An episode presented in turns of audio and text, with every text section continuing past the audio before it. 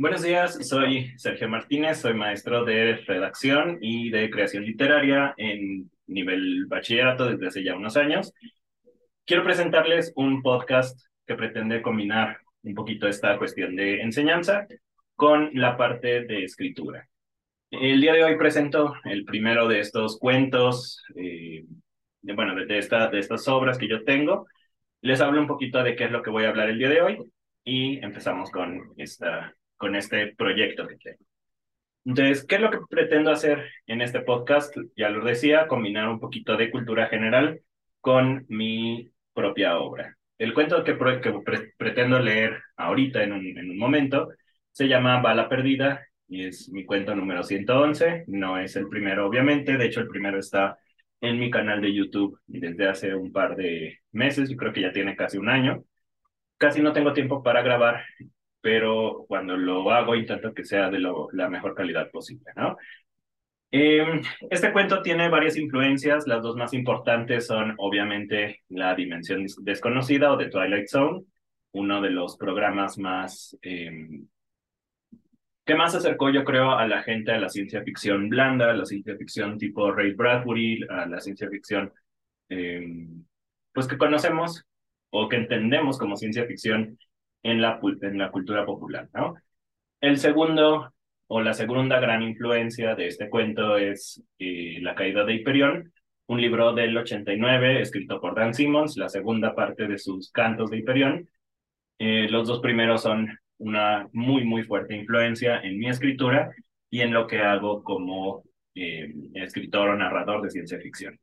Mis dos géneros principales son ciencia ficción, bueno, tres, ciencia ficción, eh, horror y fantasía. Es lo que, lo que escribo, lo que me gusta, lo que he hecho durante ya 15, 17 años, si mal no recuerdo.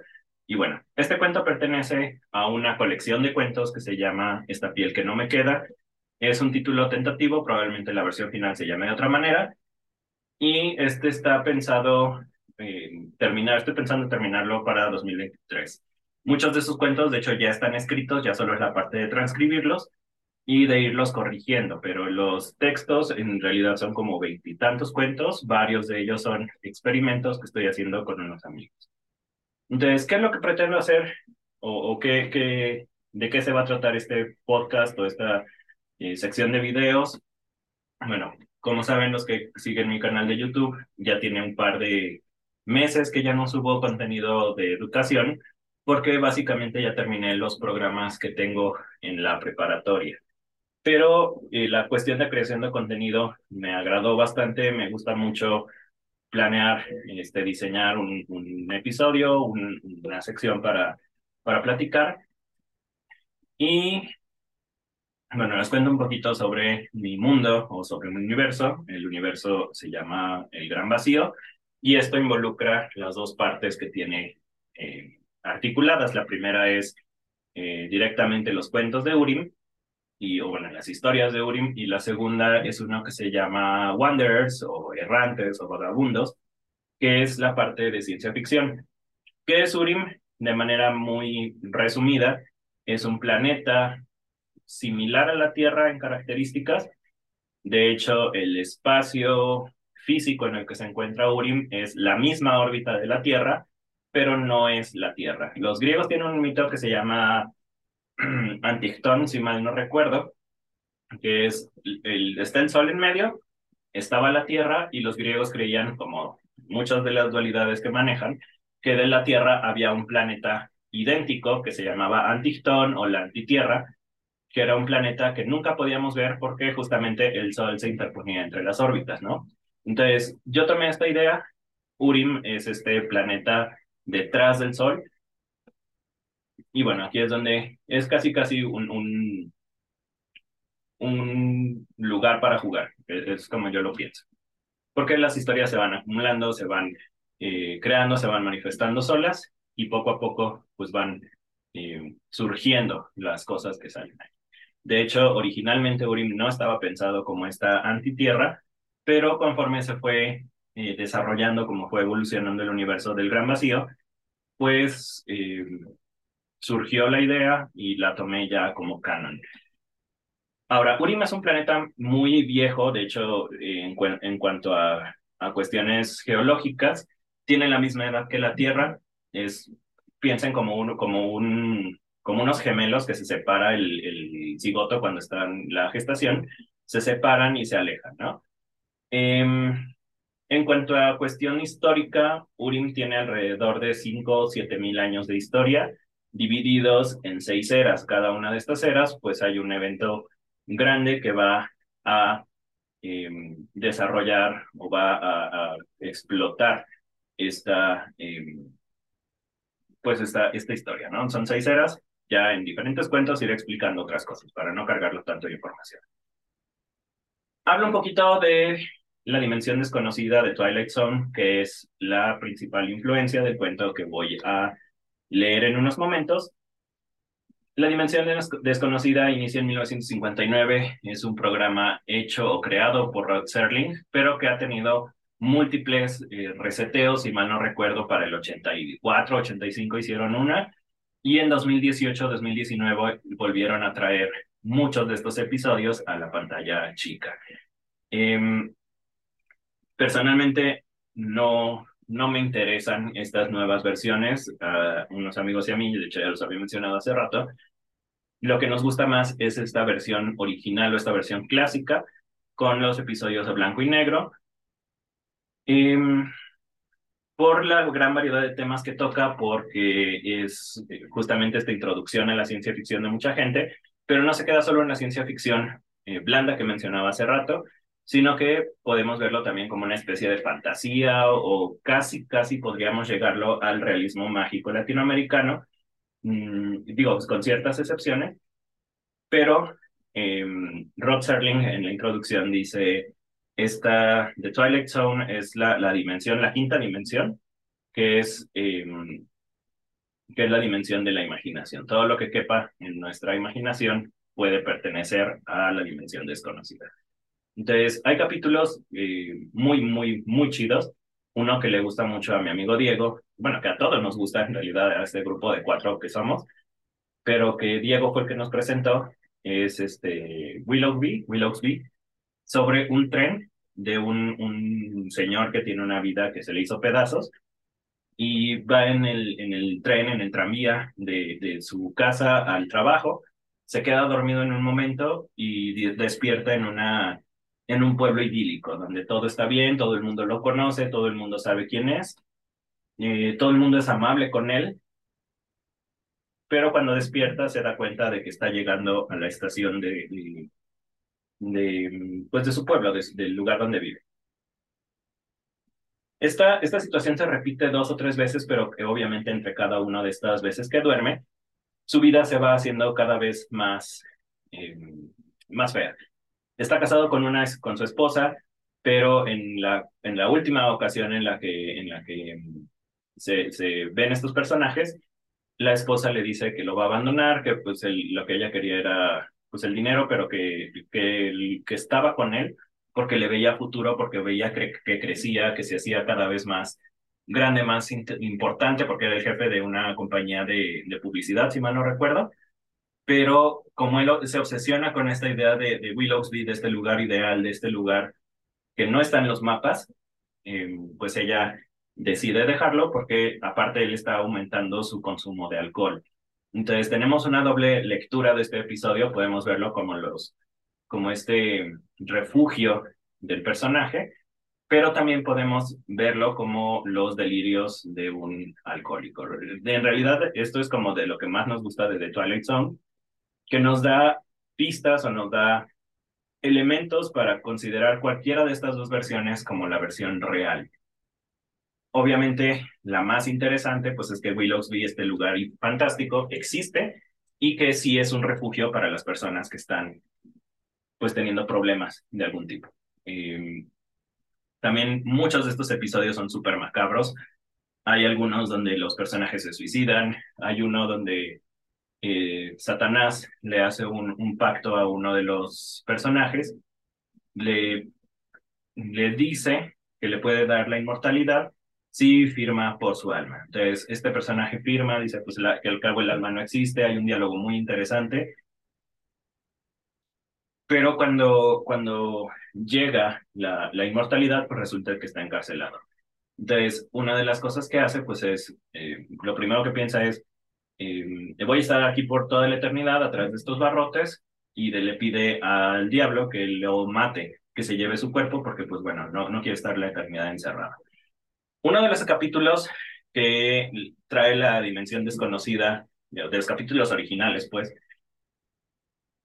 es uno muy, bueno, que a mi papá se le hizo muy interesante. Y bueno, esto habla de otras cosas como del alcance que tuvo de Twilight Zone. Mi papá es alguien que no se acerca ni a la fantasía, ni a la ciencia ficción, ni a nada, pero recuerda mucho este episodio que vio cuando tenía 20 años, 30 años, no sé la verdad,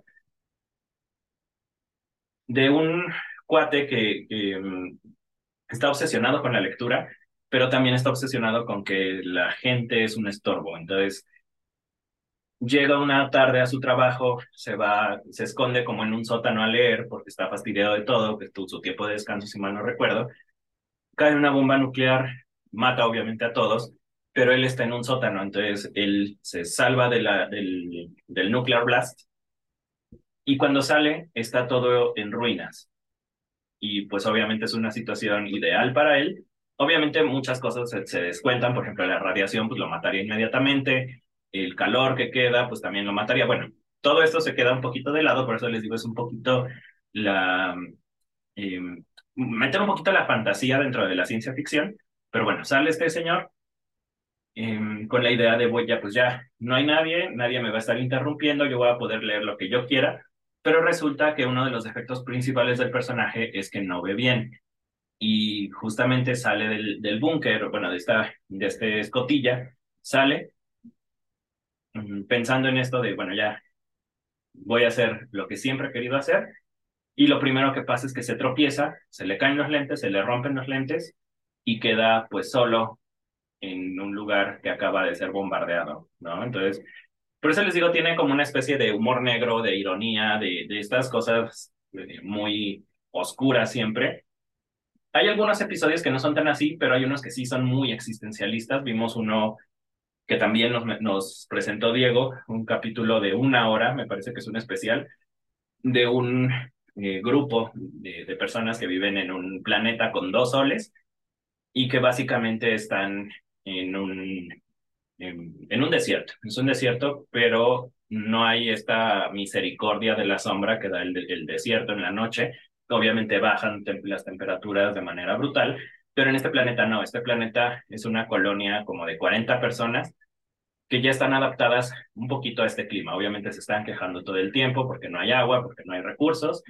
Y básicamente el, el líder de esta expedición pues controla cada una de las cosas que hay dentro de la colonia. Ellos están con la, la idea de que alguien va a ir a rescatarlos y obviamente se ven los paralelismos con esta, con la religión y con la segunda llegada de Jesús y bueno, son muchas, muchas cuestiones eh, religiosas o críticas que se meten dentro de la serie.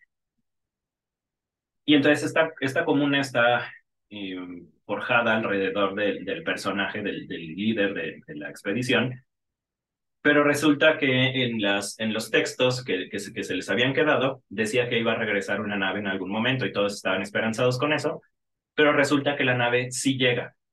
Y entonces cuando llega la nave, se desestabiliza toda la estructura social que hay en, hasta ese momento, porque es una, una, como decía, una comuna, un grupo pequeño de gente, pero eh, al momento en que entran los, los, nuevos personajes, los nuevos llegados, que se ven de alguna manera como los salvadores, como Jesús, como el símbolo religioso que ustedes quieran, llegan, platican con ellos y entonces le empiezan a quitar la autoridad al líder de la comuna. Y y este líder no puede tolerar que, que ya, ya no tener la autoridad, que ya no, ya no haya, eh, que ya no sea el, el, centro de atención de toda la gente. Y es un capítulo súper interesante, súper oscuro. Eh, si pueden verlo, se los, les dejo el nombre completo en, en algún momento, pero sí es así como un capítulo súper, súper, súper oscuro, ¿no? Entonces, este es el tipo de cosas que pasan en la dimensión desconocida, reitero con este nombre, que es el nombre que nos llega a México, o no sé si a toda Latinoamérica, pero a México sí. y como, como esta idea de eh, no importa el lugar, no importa el tiempo en el que existas, siempre va a ser el factor humano el que va a determinar eh, la oscuridad de estas historias. No, les digo, no todas son así de, terribles, pero la mayoría, la mayoría sí. Y si no lo son directamente, como en el caso este de, de, de la colonia espacial, sí lo son en el trasfondo o en las implicaciones que tienen. O sea, muchas veces nos muestran solo una parte de la historia y nos dejan que nuestra imaginación, que es lo que es, reitero, una de las, de las bases que dice eh, Rod Serling para la, para la Twilight Zone, termine el resto. Entonces, cuando nosotros nos dejan las piezas de, de la historia y nos dejan este espacio para que nuestra imaginación llene los huecos, pues bueno, a veces llegamos a conclusiones que son mucho más oscuras de lo que se nos presenta en pantalla. Pongo el intro original de este, eh, de este programa, que es, a nuestro parecer, el mejor que hay.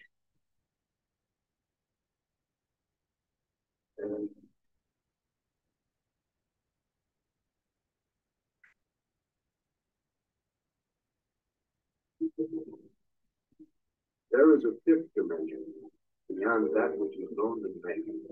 It is a dimension as vast as space and as timeless. It is the middle ground between light and shadow, between science and superstition. Es ese. Ese es el intro original. Tenemos un problema un poquito con, con las versiones que siguen de este intro, porque se le va recortando y al final dejan como bienvenidos a la dimensión de la imaginación, ya en los, en los últimos, ya en las últimas temporadas.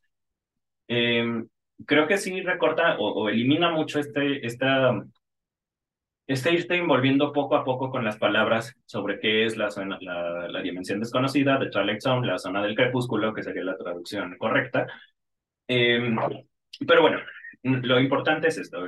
Rod Serling establece que hay una quinta dimensión, que es la de la imaginación, que está mucho más allá de la, que está entre, perdón, entre los abismos de los miedos del hombre y la cima del conocimiento. Entonces, básicamente en cualquier lugar puede estar la Twilight Zone. Entonces, paso a mi cuento, que es este de Bala Perdida.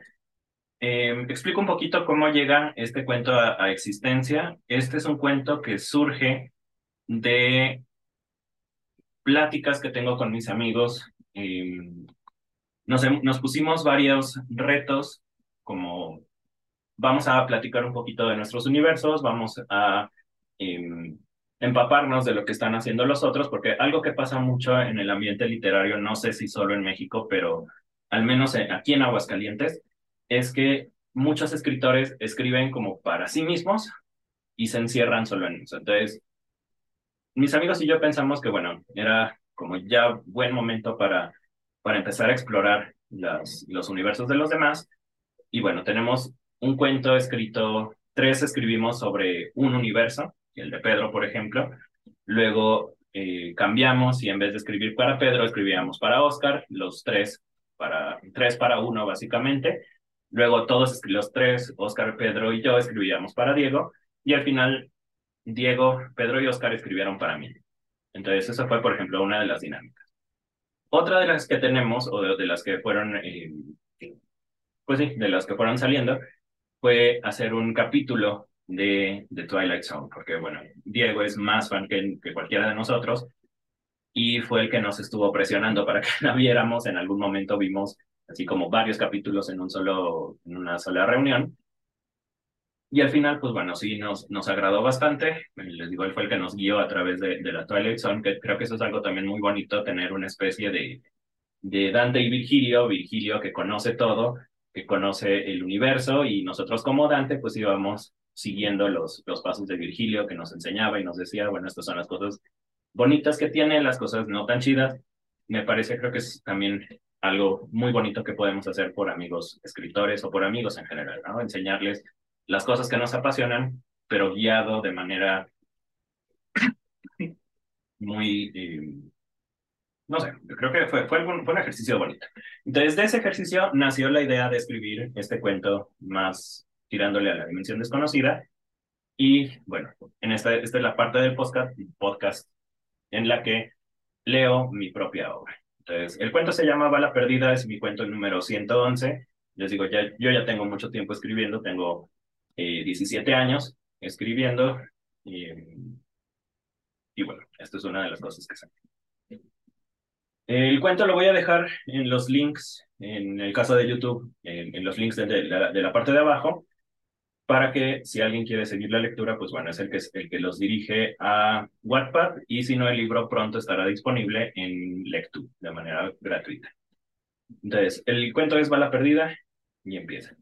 La prima, el primer párrafo, perdón, es eh, la, tal cual la, la, lo, la introducción de Rod Serling, la original, y todo lo demás imita partes de los guiones que utiliza. Obviamente no hay diálogo, porque bueno, yo no soy un muy buen dialoguista, soy más narrador con, a través de, de descripciones, pero bueno, vamos a ver. Dice, Bala Perdida, año 2523, Aguascalientes, México. Hay una quinta dimensión más allá de lo conocido por el hombre, una dimensión tan vasta como el espacio y atemporal como el infinito. Una dimensión que yace entre los abismos del miedo y la cima del conocimiento. Es la dimensión de la imaginación, un lugar al que llamamos The Twilight Zone. Ricardo Talayuda es un francotirador retirado del ejército. Su último objetivo, un hombre al que apodan la cabra, sobrevivió. No había pensado en él en décadas y ahora las mareas del destino lo llevaron a mudarse al departamento frente al suyo. Hace algunos días le llegó un sobre. Sabía lo que decía antes de abrirlo. Por una parte, podía mudarse y rehacer sus últimos años de vida. Por la otra, hacía mucho que ya no era esa persona. Una encrucijada que desembocaría en la dimensión desconocida. Todo era blanco y negro en esta vida de mierda. Uno de esos viejos programas que retransmitían casi sin cesar en Canal 5. Una película chafa, inserta en el subconsciente colectivo de tan repasada. Una historia que de contada no contaba ya. Ricardo se levantó de la cama, se dirigió al refrigerador blanco y sacó el queso y las tortillas de harina. Miró el cielo en la de la madrugada, negro, y exhaló. Toda la noche estuvo dándole vueltas a lo mismo. Debía disparar una vez, matar una vez. Y eso que hacía, pudrirse en un rincón de México, podría cambiar para siempre. Una bala, luego de 20 años, 10 de terapia y una lenta erosión de todo lo que había construido. La carta no especificaba por qué debía ser precisamente él quien disparara. No había remitente, ni motivos, y tampoco es que los necesitara. Siempre le pagaban a través del Banco Nacional de las Fuerzas Armadas. Asesinatos a sueldo financiados por el gobierno.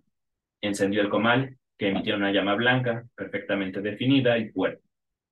Se entretuvo mirando el fuego granuloso. Se entretuvo mirando el fuego granuloso, con puntos negros, como los de las películas de Pedro Infante. Y cuando el calor de la, le llegó a la panza, supo que era hora de colocar las tortillas. Si las ponía frías, se romperían al momento de hacer el taco. Una rutina de piedra que respondía más a la necesidad de mantenerse cuerdo que una exigencia de su día a día. Veinte años escapando de la muerte que tanto administró a otros. Veinte años y una carta que mandaba todo eso al carajo. Terminó de hacer las quesadillas, encendió el televisor con un parpadeo. Una suave luz blanca inundó la sala y cubrió los rincones con distintos tonos de negro. Se sentó a comerse las quesadillas sin chiste en una mesita que tenía junto a la ventana de su alcoba. Recordó la salsa verde que preparaba doña Leo cuando ya se había tragado todo. Suspiró y lanzó el plato con desgano en una esquina. Ni siquiera valía quejarse. Esa alegoría sintetizaba bastante bien su vida. Las cosas que daban sabor o se le olvidaban, o se quedaban en el refrigerador hasta que se echaban a perder, o solo no llegaban por esperar el mejor momento. Paciencia, quietud. Una vez estuvo ocho días postrado. Dormitaba, comía, orinaba, todo en el mismo punto, sin moverse. Su objetivo, un americano, llegó tres días después del que había montado su puesto de inteligencia. Dos días más no salió para nada, y todos los camuflajes que pudo apagar rindieron fruto. Poco a poco se relajó la seguridad. Al quinto día caminaba ya por la explanada. Sus desvelos, cabeceadas, dormires a medias culminaran en un solo disparo, directo al esternón. La bala de punta hueca dejó un agujero tan grande que parecía un hoyo negro. La caja torácica se desintegró y los brazos y la cabeza se colapsaron sobre la estructura cartilaginosa que quedaba. Desapareció en un segundo. Los drones antibalística de detectaron rápido la zona desde la que se produjo el disparo. Encontraron solo un montón de cal. Tomó un agujero de gusano a uno de los múltiples planetas de la red, estuvo de vacaciones en Cronos y luego volvió a vieja tierra cubierto su rastro ya por el gobierno. Lo de la cabra fue diferente. Se desesperó por única vez en la vida. Una chispa negra le cruzó los ojos. No supo qué sucedió. Tenía sus horarios, el precio de su cabeza nada más, y nada más le importaba. Jamás le daban los cargos o puestos de sus objetivos. Eso era algo que ni le servía ni le ayudaba. Lo de la seguridad venía en el informe. Ese error. Nunca supo cómo explicarlo. Algo ajeno a él le llevó a acelerar el tiro y falló. Es decir, impactó a la cabra, pero le dio en la cintura. Un tercio de la cadera desapareció, pero viviría. Se levantó, agarró el plato inmaculado del rincón y lo llevó al fregadero, donde se amontonaban trastos sucios de varios días. Se preparó un café negro casi fundido con el cielo antes de que el alba lo cortara por la mitad y volvió a su sillón. Ahí tenía desensamblado, ahí tenía desensamblado un rifle de alta precisión, GML Rex, de 14.15 kilogramos de peso, miras termales, nocturnas, eléctricas y todo cuanto necesitara para neutralizar a un cabrón regimiento de blindados. A una persona le haría mierda con, con siquiera soplarle cerca. Las municiones, Balas de atracción atómica. Harían implosionar las zonas en que impactara. El blindaje era inútil. Si el impacto no mataba de un paro cardíaco al anciano, la repentina atracción de los átomos terminaría el trabajo. Tenía que disparar una vez, acertar media. La tecnología nanométrica inserta en aquellas balas le permitía corregir el curso en el aire, realizar una ligera curva en caso de que se desviara mucho del objetivo. No entendía para qué tanta potencia. Quería matar a un don, no a todo el pendejo del edificio. ¿Quién era ese señor? Comenzó a armar el rifle. Cada clic, cada, cada seguro lo conocía de memoria. Era cierto que tenía muchos sin usar uno, pero todo había sido lo mismo siempre. Máquinas y engranajes de muerte que se acoplaban en un rompecabezas fatal. Colocó el trípode negro, los blancos cristales de la mira, la bala gris en el cañón, abismal. Desde ahí podía verlo, un anciano humano, la cadera reconstruida a medias, prótesis, aumentos corporales, no parecía haber recibido tratamientos Pulsen anti-envejecimiento, pero tampoco parecía un tipo de 120 años. Quizás solo rejuvenecía por dentro. Frenar el cáncer, revertir la demencia. Un arma así, el Rex lo justificaría. Quizás en contra de su propia parsimonia. La cabra se, aceleró para sobrevivir. Overclocking neuronal, nanosoldadores para reemplazar el calcio por titanio, con los ópticos para ver algo más que solo blanco y negro, Colocó el rifle en la ventana. El escaneo fue rápido. Lecturas biométricas al mínimo, pero inconfundibles. Ahí estaban. Los jóvenes despedían una aura clara, gris en muchos casos, pero la cabra no. Estaba envuelta en una aura negra. Cambió a visión termal. Fría, no, helada. Era un cadáver andante. Debieron reensamblarlo en Alemania o Siria, o quizás sus mejoras habían quitado ya todo rastro orgánico, y aquella piel era solo el vestigio como de otra criatura, otra existencia. Daba igual. Le pagarían. Tal vez después siguiera su ejemplo y se reconstruyera de dentro hacia afuera. No valía la pena vivir 100 años si cada segundo era una cascada de entropía y decadencia. Apuntó apuntó al pecho del cyborg, ennegrecido frente a él, y disparó. La bala impactó en el esternón. Era casi su firma personal. Un tiro limpio de oportunidad y a chingar. El, el contador de munición bajó a 11, pero ahí estaba otra vez, doce. Y la cabra lo miraba, lo sabía allí. Disparó otra vez. La bala impactó una vez más, limpia, una muerte certera, pero el contador se mantuvo en doce. Ricardo apartó el ojo de la retícula. Había dos cadáveres en el piso. Uno, el de la cabra. El otro, el de la cabra. Apuntó una vez más. Ahí estaba parado, mirándolo con unos ojos violetas que destacaban entre las luces y sombras planas con las que se había acostumbrado a vivir, y le recordaron los colores que tenía años, siglos sin ver, pero solo era visible a través del arma. Se levantó. Las manos estaban cubiertas de un sudor tan tupido que parecía reflejar las blancas luces del sol que apenas salía. Se recargó en el fregadero. El plato de esa madrugada ya se ha tirado en la esquina, cubierto de salsa verde, y los restos del café con leche formaban dos soles que parecían converger, dividirse. Quizás se había cortado la leche. Quizás se cortó la realidad. No, algo había cambiado. No le habían demandado un arma tan peligrosa en vano. ¿A qué carajo le disparó? ¿Y cómo era que nadie había escuchado el disparo? ¿Por qué no había sirenas, alarmas? Se asomó a los departamentos frente a él. La gente saltaba a los cadáveres, pero no los veía. Es decir, alguna conciencia de muerte debía haber allí, Pero no era la muerte de todos los días, sino una muerte lateral, fallida, interplanaria. Se obligó a concentrarse en el presente. Sea lo que fuera la cabra, le habían pagado para matarla. Se dirigió al objetivo de su mira y apuntó por tercera vez ese día. Seguía inmóvil. Estaba en el mismo punto que hacía unos minutos, la boca abierta, descoyuntada y la mirada clavada en él. La gente seguía evitándolo. Un recuadro negro emergió en la esquina de su ojo. Un pequeño mensaje, mensaje anónimo. Sigue disparando, y disparó. Todos los dioses de todos los universos paralelos posibles saben que disparó. Y vació su cargador ocho veces, y ocho veces las balas volvían a estar allí. Los oídos generaron pliegos de protección, aislantes de sonido, y aún así, la potencia de los disparos lo atravesaba de lado a lado. Medio centenar de cabras.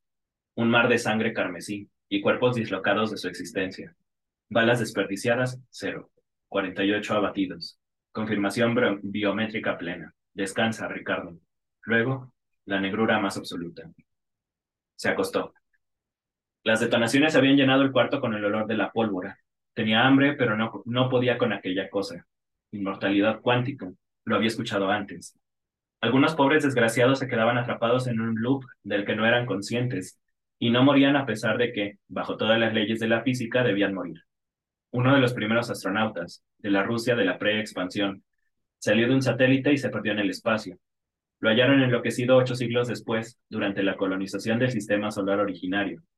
Lo habían matado de todas las formas posibles, pero aquel desgraciado no moría. Entonces cayó en cuenta. Todo ese dinero, todo cuanto le daba Cronotec, era el costo de su error. Pero él era quien pagaría con dinero ajeno estaría encadenado a disparar desde su departamento de mierda a una aberración espacio-temporal. Querían clavarlo, contenerlo. No permitirían que se dirigiera a los agujeros de gusano.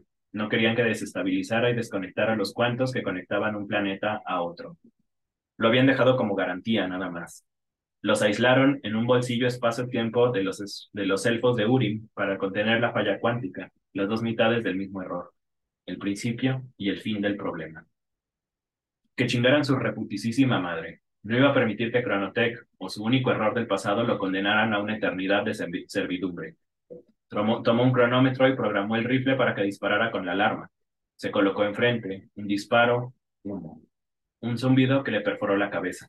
El cadáver de otro Ricardo que caía por la ventana. En la mesa, un sobre. Sabía lo que decía antes de abrirlo. Blanco y negro, con un punto violeta como esos programas que retransmitían sin cesar en el Canal 5. Una historia tan frita y refrita que de tan contada no contaba ya. Pobre diablo. La cabra quizás fuera solo una manifestación de la entropía, un error en millones de aciertos, o tal vez solo un acierto en millones de errores. La inmortalidad, un deseo de los seres humanos desde que inicia la cultura, una maldición inalcanzable salvo para algunos. Quizás para alguien como Ricardo Talayud es una condena de la que jamás estará consciente, una bala perdida que lo regresará al blanco y negro de su cotidianidad. La cabra, o más bien, aquello en que se transformó, no es una persona, sino un glitch, un error del universo inequívoco y todopoderoso, que despierta en la madrugada y duerme con el sol. Ellos dos son una entidad atrapada en el laberinto de The Twilight Zone. Y bueno, ahí está el cuento. Voy a hacer un par de notas. una maestra a la que quiero mucho, bueno, la que quise mucho, porque acabo, bueno, murió hace un par de años, me decía, no expliques tus cuentos porque no vas a estar ahí para contárselos a todo el mundo. Supongo que la tecnología nos rebasó en ese sentido. No es que quiera explicar el cuento, sino hago un par de notas culturales nada más.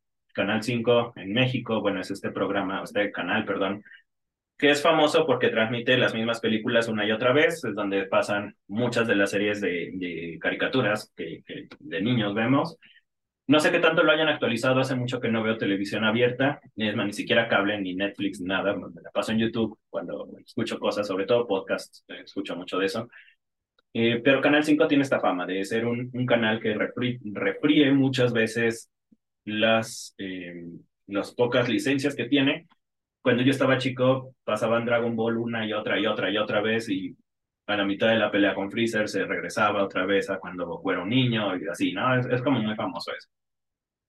Em, segunda nota, hay dos cosas o dos conceptos que tomo pues básicamente no robados, pero sí prestados, eh, los modifico obviamente para mi universo, sobre, em, sobre, perdón, eh, los cantos de Hyperion, que son, número uno, la red de mundos es una, en el caso de Hyperion, es, es una conexión de planetas, todos conectados eh, los unos con los otros, todos los edificios y todos los lugares tienen portales que te pueden llevar a donde quieras, en el momento que quieras.